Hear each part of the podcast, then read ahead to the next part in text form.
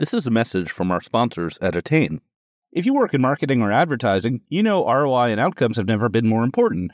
And as the deprecation of third party cookies looms, you're probably thinking about how to make up for the loss of that crucial data. Good news Attain makes driving, measuring, and proving outcomes easier than ever, even in a cookieless future. Attain is a commerce data company that helps marketers leverage privacy first data to drive better outcomes across media activation and measurement.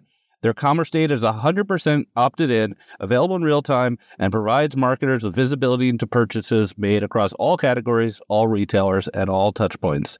What does this mean for you? Whether you want to gain new customers, retain existing customers, or simply increase customer lifetime value, Attain's opted in commerce data allows you to more efficiently and more effectively drive outcomes. With Attain's data, you can measure and optimize in real time based on real sales data. The best part, Attain's measurement and data solutions are available with major partners like the Trade Desk, LiveRamp, OpenX, and many more, making it easy to get started today. Visit attaindata.io to start browsing commerce data for free.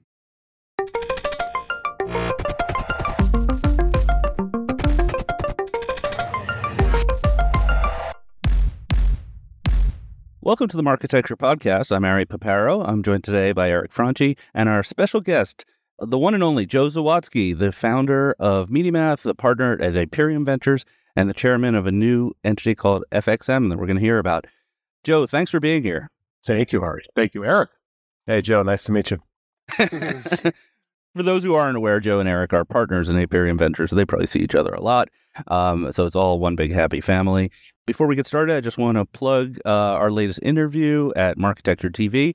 So interestingly, we interviewed Tim Vanderhook, the CEO of Viant, in the same week in which there were rumors and there was a Digiday article speculating that Viant and MediaMath were going to merge. So it'd be interesting to hear from Tim. He talks about MySpace and solar panels, if you could imagine that combination making sense. And it's free uh, for the rest of this week on Marketecture TV. All right, let's get into it. So, Joe, I just tripped down memory lane for one second. Am I recalling correctly that we met when you did a consulting project for DoubleClick to tell us what was happening in programmatic advertising.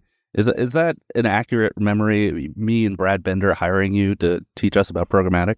Amazingly enough, that is true. I was um, left my last business X plus one, uh, Poindexter Systems, prior to that, and uh, was just getting MediaMath started in the, let's see, the early part of 2007. And in those days, DoubleClick prior to Google, although I think that uh, was just starting to be in the works, was trying to figure out how to support the buy side, how to do more sophisticated things around optimization, the ad exchange, you know, 1.0, a gleam in the eye. And uh, yeah. Neal Mohan, you, uh, Rubenstein, uh, sort of an amazing cast uh, was uh, brought us in and said, let's let's chat. Let's chat about the future of uh, of the buy side and the future of optimization. So you basically wrote a PowerPoint for us, got paid for it, and then used the money to start MediaMath. Is that accurate? Yeah, I think, more or less. And I think DoubleClick used the output to, you know, build a pretty pretty good next uh, next chapter. Wow, you're the Johnny Appleseed of programmatic. uh, so let's talk investing first. Uh, both, I guess this is both for Eric and Joe, since you guys are partners. Aperiam is a firm that's looking and investing actively in ad tech, which is very counterintuitive, counter a lot of the narrative. So, what are you looking at and how's it going? Joe, I'll, I'll let you start. walk through sort of like the themes and, and how you think about stuff because they hear from me every week, and I can I could jump into some specifics from there. Fair enough, and it is um, this is so very meta because I've uh, shared with Eric before that uh, I find it fascinating. I listen to this podcast, and um, I take Eric's, you know, voice from Zooms during the day to, um, you know, occasionally drive time with my wife. And uh, now I'm producing uh, one of these things, and I think it's like a nested third order uh, thing going on here. It's, it's, it's amazing.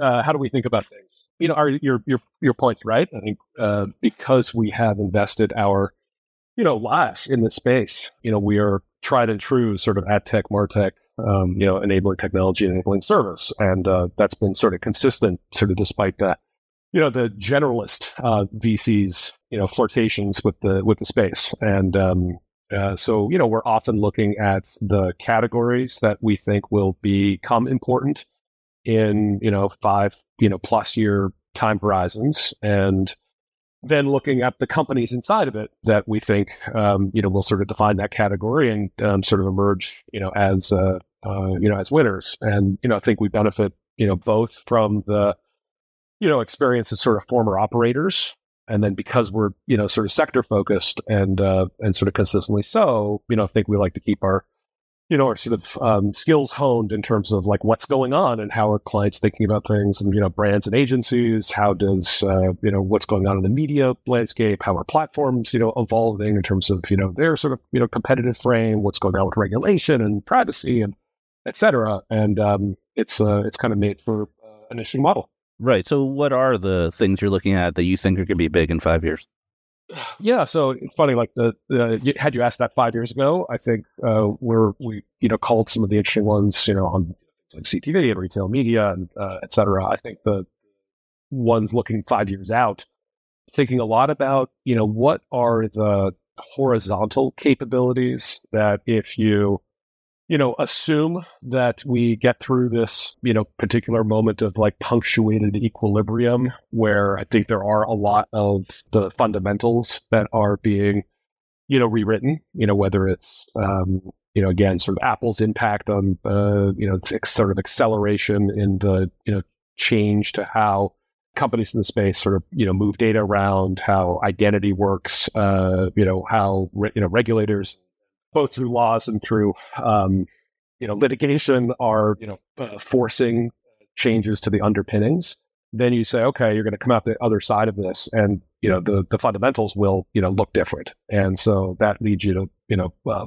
probe into areas like what is measurement and attribution going to look like at the other side? If you assume continued fragmentation because you know what's happened in retail media will not stay uh, localized in uh, this vertical every other vertical will have their own sort of vertical stacks in you know B2B and pharma, automotive and um, and the like. And you know, from the marketer's perspective, you're going to have you know yet another wave of sort of complexity to to navigate. And you say, okay, what are, what are you going to do about that?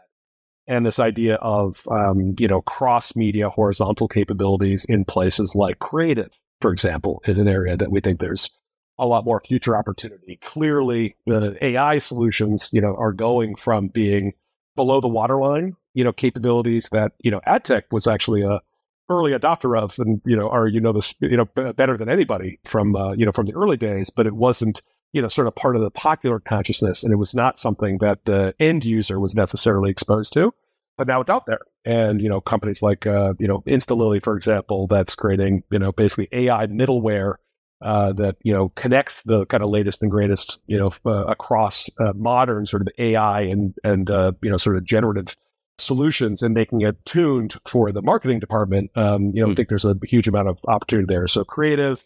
AI in various applications, and then you know, sort of measurement and attribution. Those are all areas that I'm particularly passionate about.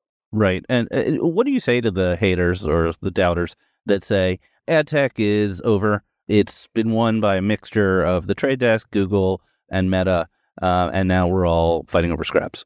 Well, it's I mean, it's not you're not seeing it in the data, even just on the you know the retail media and the CTV front. You know, I think people are appreciating that there are um, you know meaningful pockets of growth that are um, you know coming out of areas that you know there, there was an inexorable belief that every incremental dollar um, you know, was going to, you know, a handful of players. And you look at Amazon, you look at, you know, what um, Apple is doing to the existing status quo and then anticipating, you know, what will come, you know, afterwards. And you start to appreciate, I mean, things continue to change really, really quickly, and there will be a new set of winners in the market. Now, it may be on top of and inside of those platforms. Like I, I like to trade desks what old is you know what's old is new in terms of you know powering sort of an app marketplace or the you know like kind of on top of their infrastructure.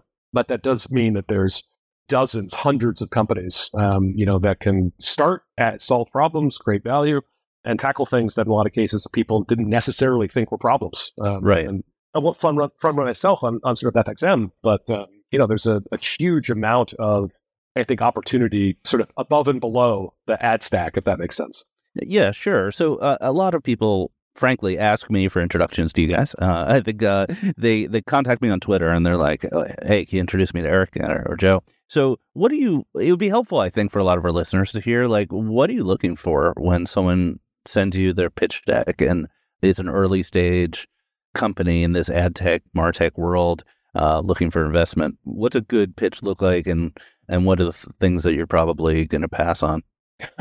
uh, Joe, you want to take this one first? I was going to say like that's. Uh, so wait before you before you do, my understanding is like like basically Joe, you're a good cop and Eric's bad cop. Is that is that a good characterization? no, I think I think we bring I think we bring different lenses to things. I think I mean Eric is a consummate operator. I mean he's um, you know he is he is the guy that you know runs the investment processes, is the one that sort of brings the broader Aperiam you know portfolio you know around a company both in the evaluation stage and then in the you know support for those businesses. So um, I will ask him to you know take the baton. But no, I think um, I generally uh, like things more than Eric does. That is true. I think that's where the good cop reputation comes from. but uh, but I also think our our viewpoints have sort of after five and a half years have uh, you know converged into yeah we kind of know what we collectively like and uh, and we know the things that uh, we tr- we both collectively avoid. Uh, okay, so I interrupted my own question. Eric, tell us about what you're looking for, what you're not looking for. Yeah, absolutely. Um, just one, one, one more beat on that. So I think it's less good cop, bad cop, and more. I think you know we've we've sort of like stylistically uh, we're different, and we, uh, I think we've been referred to a l- little bit of it as the odd couple in terms of you know how we might work, how we might communicate, how we might pack for trips. uh, we've, we've, got like op- opposites in, in some pretty funny ways, and we can t- talk about that offline. Anyway, so you guys share a room when you go to camp? no comments. no, we don't share rooms.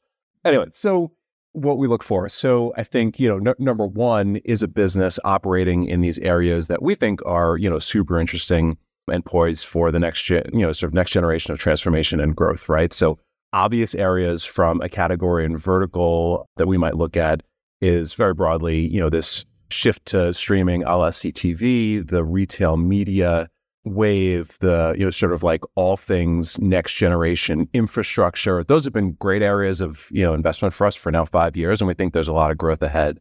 And layer AI sort of as a its own vertical and on top of it, right? So it's like, are you playing in an area we think is poised for growth, or is there something completely not obvious that we're missing that you know might be sort of an interesting adjacent market? So I think that's number one. Number two, we weight team extremely heavily doesn't necessarily mean that a team needs to have uh, ad tech experience, ad tech chops, but you know some sort of like interesting story, uh, history, domain expertise in particular. As we talk about AI, I think we're going to weight that really high. Number three, it's going to be vision. Can we get behind what a team believes the future looks like? If it's something that we might not necessarily think it it ultimately looks like and then you know as we go down the line what does the product look like? What is the traction you know so on and so forth. So you know we like to be early stage investors for a, number of reasons. We think we're sort of particularly suited to to that from a, an investing standpoint. We think there's you know obviously disproportionate returns from that standpoint. And you know the earlier it is though the more we need to rely on our conviction around team and vision rather than product and market and traction. Right. So what sort of traction are you looking at, or or is it just vary? I mean, we've invested in businesses. Some of our best investments, frankly, have been um, two founders and a PowerPoint, and that's not necessarily the the rule. From a traction standpoint, you know, is there some sort of evidence of product market fit vis-a-vis uh, successful initial pilots, or you know, is this a business that's existing and operating, and you know, is on the way to um, some sort of you know kind of sweet spot of ARR that might make it a classic seed or A stage bet? Got it. Joe, anything to add? Yeah, it's something that, you know, Eric often says. So I'm uh, glad I get to share it, but it's often like, where can we be helpful? Right. And so, you know, companies that are sort of uh, interested in uh, connections to other companies in the portfolio, companies that, you know, are sometimes early stage and they have the, you know, the classic questions around, you know, how do I navigate the agency, for example, either operating agency level or the holdco level. You know, companies that are in the they call it the A stage, so you know have a working product but are thinking about you know globalization. You know, uh, how do you sort of take a UK based business, for example, and uh, you know make it relevant in the US, and what are the you know tips, tricks, and uh, and traps uh, to, to, that? And um, so we you know we tend to obviously gravitate to businesses that you know we we understand, but we kind of understand the sort of secular trends that they're you know, sort of getting behind. But then we also think, okay, why, like, why Aperiam um, in particular? Where can we, um, you know, sort of uh, create leverage or value um, in addition to, you know, a, re- a reasonably small uh, seed check? Um, and that's kind of where we where we like focus. Well, let's talk about your new thing. So, uh, FxM, the F and the M are capitalized. The X is a lowercase x. Um, I guess that's official. It, this is sort of in the convergence of ad tech and finance. Why don't you take us through that, Joe? Yeah. Uh, First, and also, what's your involvement?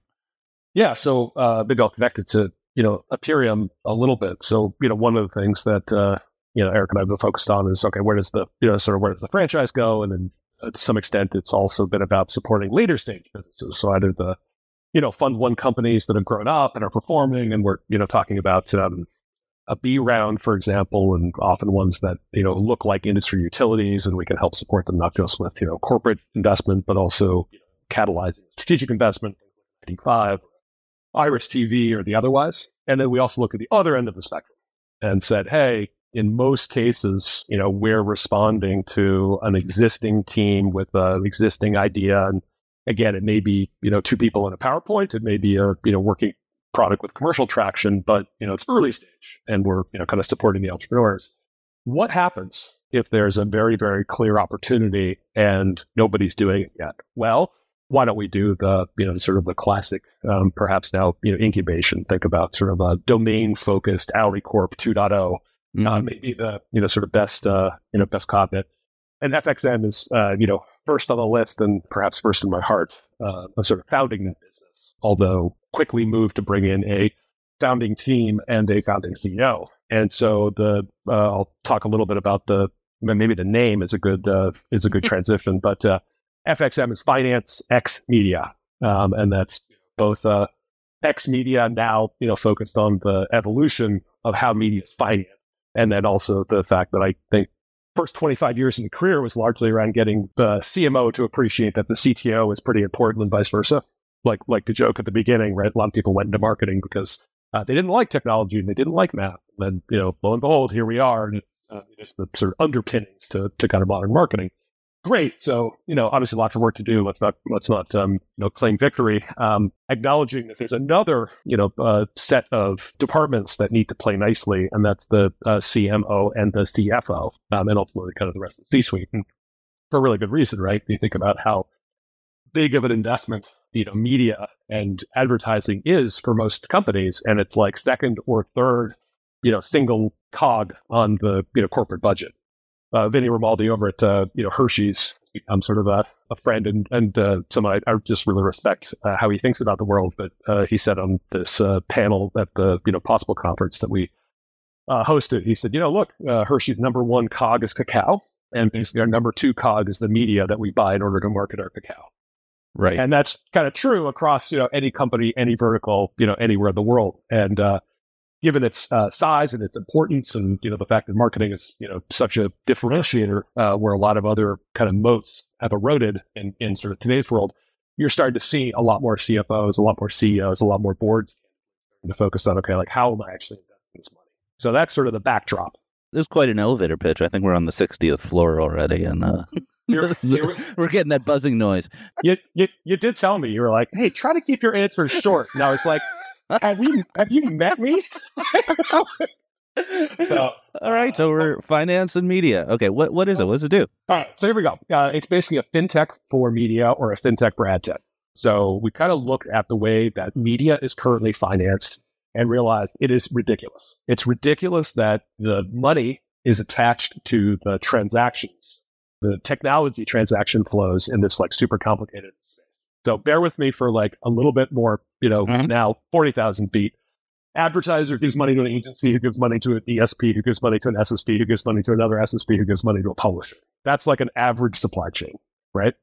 And right now, every one of those entities is basically managing its own like working capital because everybody has clients that want to pay them slowly. Everybody has uh, suppliers that want to get paid more quickly, and uh, uh, there's you know a lot of unnecessary tax, both like hard financing costs when you you know finance and refinance the same you know uh, dollar from Procter and Gamble three and a half times on average at the cost of credit of uh, these small startups in between.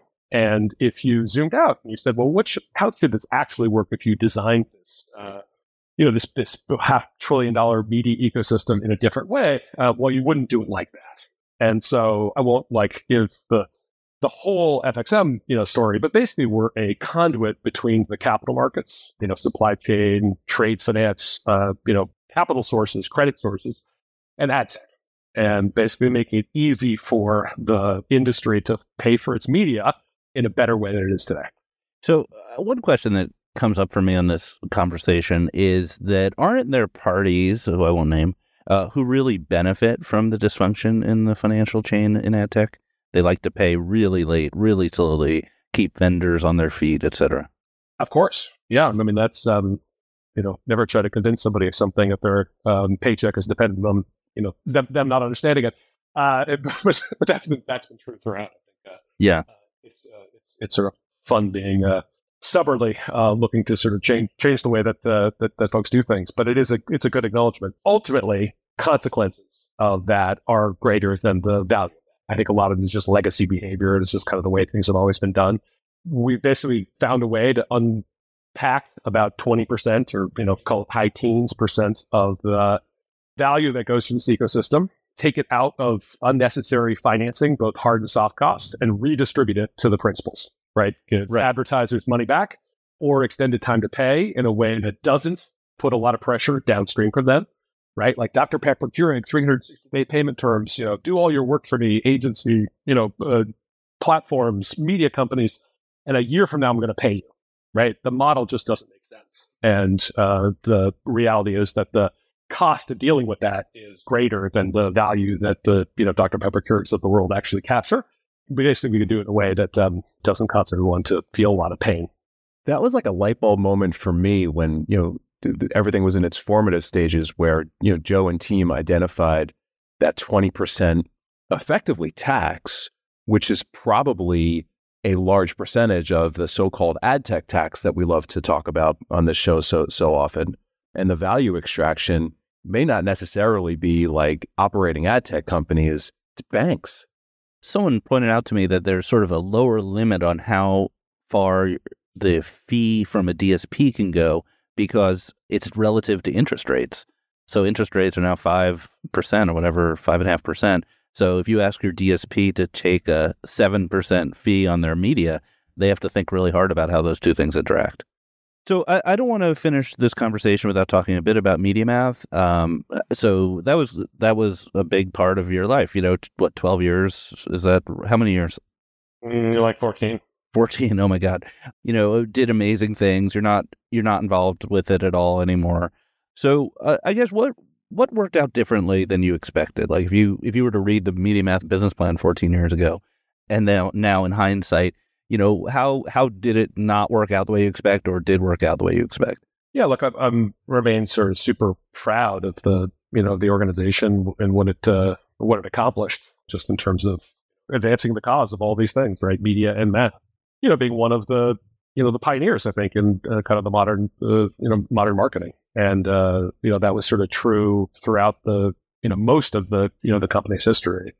You know, there were uh, a couple of key moments, and uh, you know some of the sort of channeling of the you know natural uh, desire to keep innovating was, you know, one of the things that I think made the, you know, sort of company great right from the beginning and sort of constantly kind of rethinking, you know, what's kind of what's next and, and what's possible. That was, you know, true around transparency. It was true around, you know, kind of supporting, you know, brands and agencies sort of, uh, you know, perhaps earlier than the market, uh, realized was, uh, you know, uh, was sort of the, the, the right time. Like, you know, the, we're seeing now, of course, that, you know, brands are, are quite involved, but, uh, obviously thinking about it as a triumvirate or thinking about it as a you know sort of a, a collective uh, where everybody's sort of working together to, to solve problems. I think those are all you know the right ideas. I think sometimes um, alignment and making sure that both the market and the internal organization were all moving in the same you know direction was uh, you know sometimes a, a challenge just as the as companies scale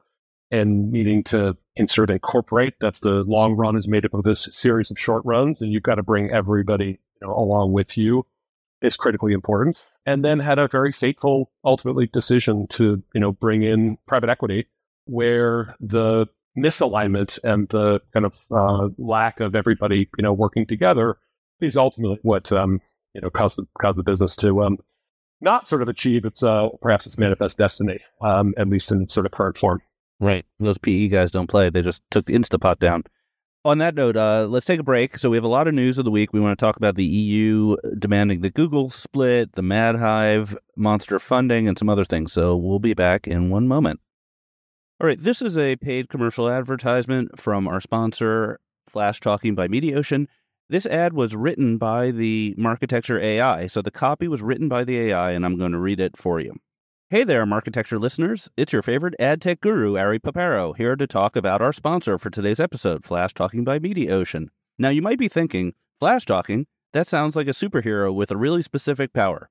But let me tell you, Flashtalking is actually a powerful ad platform that helps brands and agencies deliver amazing digital experiences to their audiences.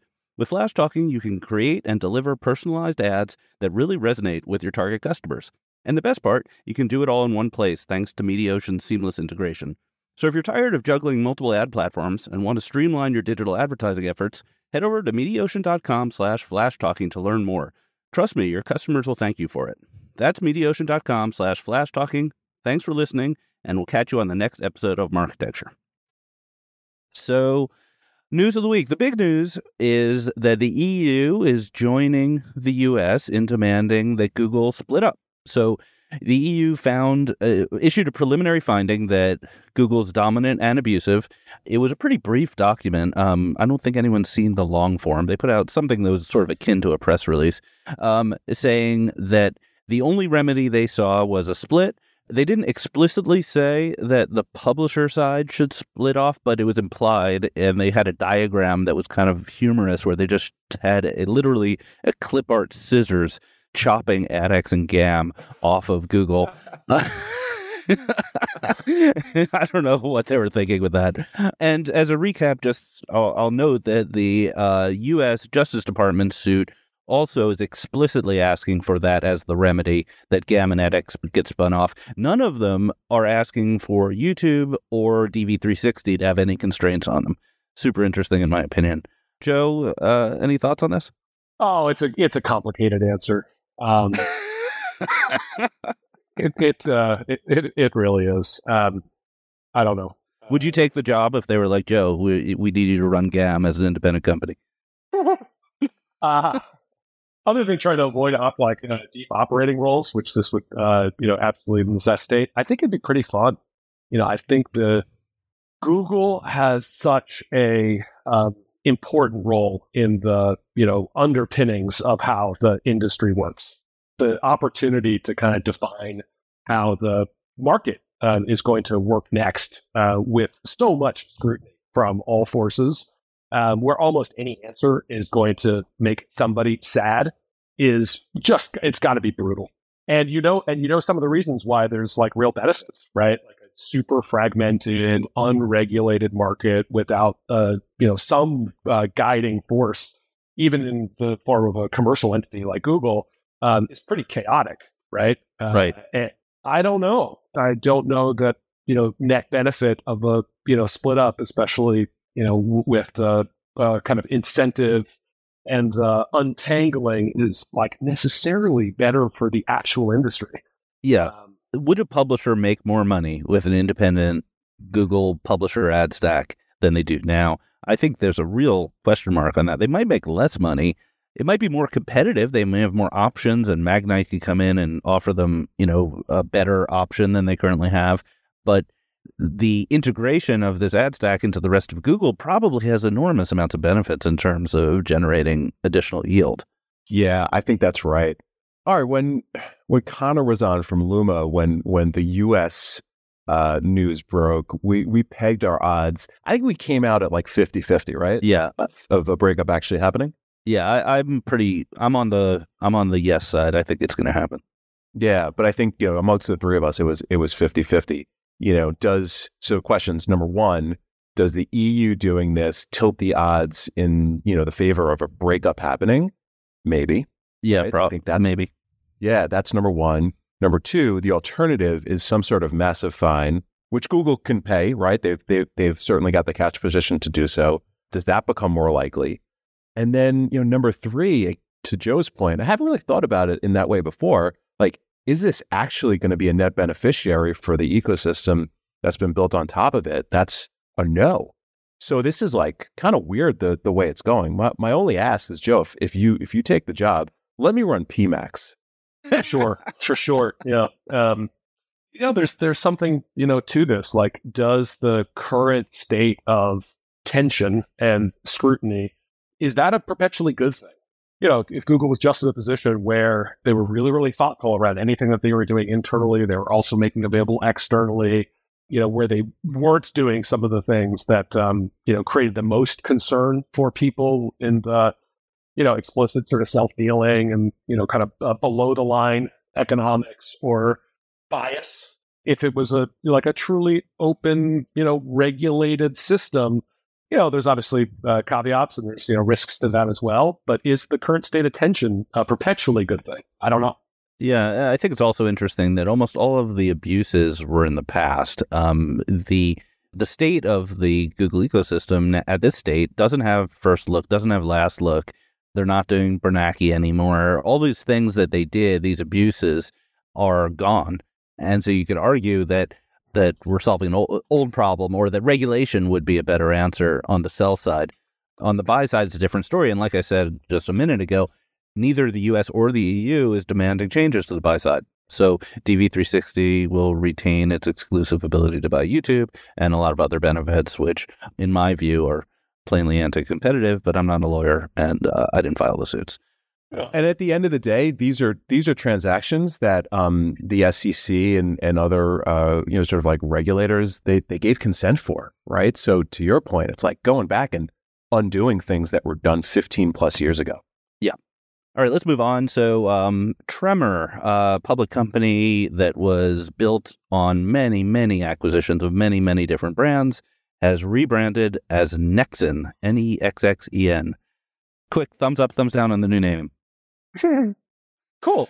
Palindromes are cool. I wish there was a way to do it where the you didn't just have like left right symmetry, but you had top down symmetry. Like yeah, just the even just capitalized ends and then figure out what to do with e's would have been really cool. I was thinking about getting the domain like U E X X E U, which would be upside down because they use lowercase ends. I'm thumbs up. Um, I think you know as as companies reach a certain maturity level and you know there's been significant acquisitions, you got to do this. So uh, Magnite, I think, has done a really good job of you know over time becoming Magnite, where it was Rubicon Project and then Telaria and so, so on and so forth. So there's, a, I think, now a you know well trodden path to you know doing this to move on to the next phase of growth and looks like they've they've done it and Nexxen is as fine a name as, as any. It's super hard to name companies like the like it is really hard to name companies between, you know, every English word being trademarked, between, you know, the ability to sort of like fight over uh, you know, sort of like generic words. You have to either create your own word, i.e. Nexxen, or you need to move on to other languages, i.e. Aperiam or Kokai. Wait, Aperiam? What language is Aperiam? It's Latin. It's Latin for open. Yeah. Yeah, I used to make this joke uh, that uh, you couldn't trust an ad tech company that had an X in its name, and someone's like, "Your company's named Beeswax," and I was like, "Oh shit, I forgot about that X." so uh, that shows you um, the, um, the the one thing that controversy, mini controversy, we always have to have some controversy on Nexxen is that their logo looks a lot like Freewheel's logo, and they are a direct competitor to Freewheel. So they they if you look at the two logos, you could see a bunch of tweets about it. They're both purple. They both have these weird backwards lowercase e's. It's a it's a it's a bit close. Um, you got to watch that stuff. There are there are infringement firms that just look for these opportunities, and obviously these are businesses that can they've got the capacity and capital to duke it out. But who wants that? Yeah, yeah. I, I don't think it was intentional, but it is pretty striking. All right, so there was a pretty huge funding announcement. So we're in this world where there's no M and A going on. Uh, there seems like there's not a lot of funding going on. It's a bit quiet in the financial world. And then MadHive, a company that you know probably not a lot of people have heard of outside of the ad tech bowels, uh, raised three hundred million dollars from Goldman Sachs. Uh, so that's that's a big number. Um, Eric, some thoughts on this? Yeah, no problem. Um, I do take uh, some offense to you um, referring to ad tech as the bowels, but but or the bowels of ad. This is the bowels of ad tech. it's not at all the bowels of ad tech. It's outside of the fact that it's not an parent company. This is this is C- CTV and infrastructure for for CTV. Um, so so a couple things. I think A validates uh, the original question. One of the original questions you asked Joe, which is, you know, what what do you say to you know people that you know point to ad tech as a as in a category that's you know not good for investment. You see, you know, like one of the best white shoe, white glove. I don't know what, what you call Goldman Sachs financial firms making an investment in a ad tech company, a CTV focused ad tech company. So I think a sort of just validation that this is has been and will continue to be a great sector so, and and subsectors to invest in. That's number one. Um, number two, three hundred million is a lot of money. It is. So the you know our, our buddy uh, ad tech god asked a, a, question or tagged me in a, in a question like, what the hell do you do with that amount of capital? And I think the you know the, the you know the classic uh, examples are number one, you know, double down on sales and marketing. Number two, have you know plenty of powder for acquisitions. And number three, international expansions. So I think you know they had some pretty generic stuff to say, uh, and I'd imagine all of that is swirling around in their mind. I mean, to me, I would be doubling down on AI. And, you know, you need to have in today's world of GPU cost and, and sort of like talent cost, um, significant capital to put to work to invest in AI. So that may or may not be something that they're they're necessarily thinking about. But I mean, to me, I wasn't surprised. Like these, there's very few scaled CTV assets um, that are out there on the on the market. So again, when you know our portfolio company Transmit Live had you know that other like sort of like large partial exit earlier this year. Uh, it's like these companies are doing great. They're rare assets. This is where the where the world is going. A Couple of thoughts and maybe uh, additive to that. I mean, looking at the you know point number one, I think sometimes people forget that you know big financing rounds of three hundred million dollars into you know late stage private businesses probably have a meaningful amount of secondary, right? Right. So it's not all going into the business for you know value creation, um, you know, uh, organic or but of course, Goldman can always follow up this investment with uh, subsequent ones. You know, so that that's a path forward. So, um, you know, that's you know, point number one. Point number two, it does seem like Goldman is sort of circling around uh, perhaps a broader theme, right? Um, you know, iSpot, human, and uh, again, not even entirely sure they're all coming from the same group. So it's a, uh, a pretty big um, organization. are the Goldman Sachs, um, and uh, um, but if you look at the through line of some of investments. It does seem like a you know a disruption, perhaps in the TV uh, measurement in you know MadHive. Its real differentiator, I think, is uh, perhaps less about the sort of self-service CTV. It's a little more about the access to the um, you know local media and the fact that a lot of the uh, broadcasters also use the platform to power their uh, sort of distributed local sales forces to be able right. to you know, kind of self-service into the, um, you know, into into their own environments in a lot of cases. And so, you know, there's a little bit of like other country heard from orthogonal assets that seem to be, you know, combining into a, a bigger thesis around where this could go. A little bit like how, you know, GTCR put together Dreamscape and there's like a very clear uh, thesis around the kind of media planning, you know, um, uh, side of the equation. And I think some of the scaled PEs are perhaps, uh, you know, both opportunistic when they see you know single deals that have the characteristics of you know growth and profitability and you know a cap table that's ready to um, invite in a uh, presumably a new majority owner you know thing one. But if you assemble enough of them and you get them to work together um, you can you know sort of move markets. And uh, I, I would be looking at that um, as the you know sort of the underlying thesis behind these things. Yeah i think goldman is also an Innovid which went public later but I guess one follow up question, which is if uh, we didn't see the valuation, I thought, but I think people were saying uh, some people are saying 750 million, some were saying a billion as the entry point for Goldman here. Um, that sort of implies that they expect the IPO market to open up and this to be a candidate, or um, that's how I would read it. Is that how you guys would read it? Yeah, I would. I would imagine. Um, look, Goldman knows how to make money, and I think that's the other thing that I that, that I mentioned in the in the thread on on on Twitter. Um, so even if this was like mostly secondary, the signal is you know Goldman's coming in you know into a into a market that they've got a thesis around, and you know they're they're investing and they're they're doing this to make money.